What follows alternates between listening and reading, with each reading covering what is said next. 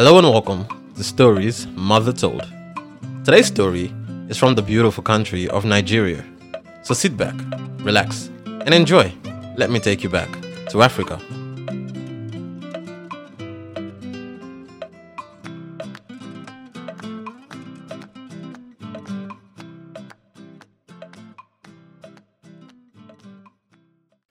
Today's story is titled How the Tortoise Overcame the Elephant and the Hippopotamus. The elephant and the hippopotamus always used to feed together and were good friends.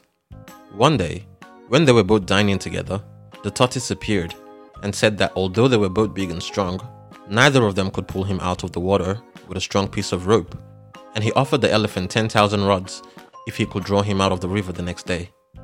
The elephant, seeing that the tortoise was very small, said, If I cannot draw you out of the water, I will give you 20,000 rods.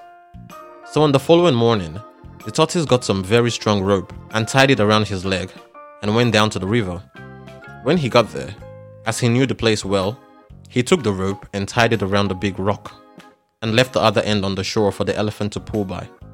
Then went down to the bottom of the river and hid himself. The elephant then came down and started pulling, and after a time, he smashed the rope. As soon as this happened, the tortoise undid the rope from the rock and came to the land, showing all the people that the rope was still tied fast to his leg, but that the elephant had failed to pull him out. The elephant was thus forced to admit that the tortoise was the winner and paid to him the 20,000 rods as agreed.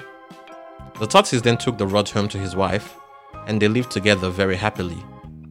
After three months had passed, the tortoise, seeing that the money was greatly reduced, thought he could make some more by the same trick.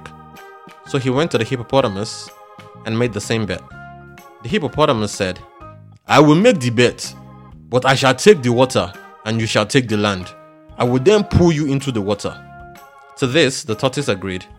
So they went down to the river as before, and having got some strong rope, the tortoise tied it fast to the hippopotamus's hind leg and told him to go into the water.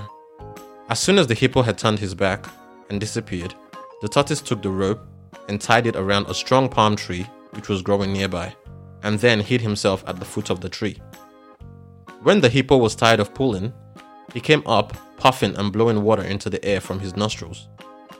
As soon as the tortoise saw him coming up, he untied the rope and walked down towards the hippopotamus, showing him the rope around his leg.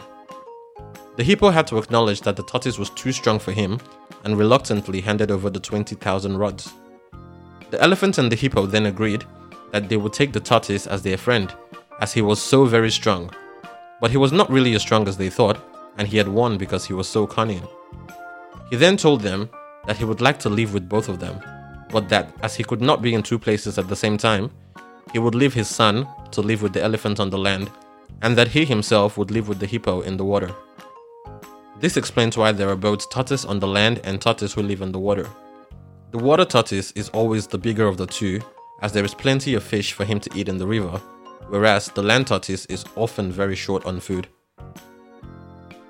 Thank you so much for listening to today's story. As usual, please do not forget to rate and review the podcast on Apple and any other platforms that you do listen on, as this goes a long way to help the podcast.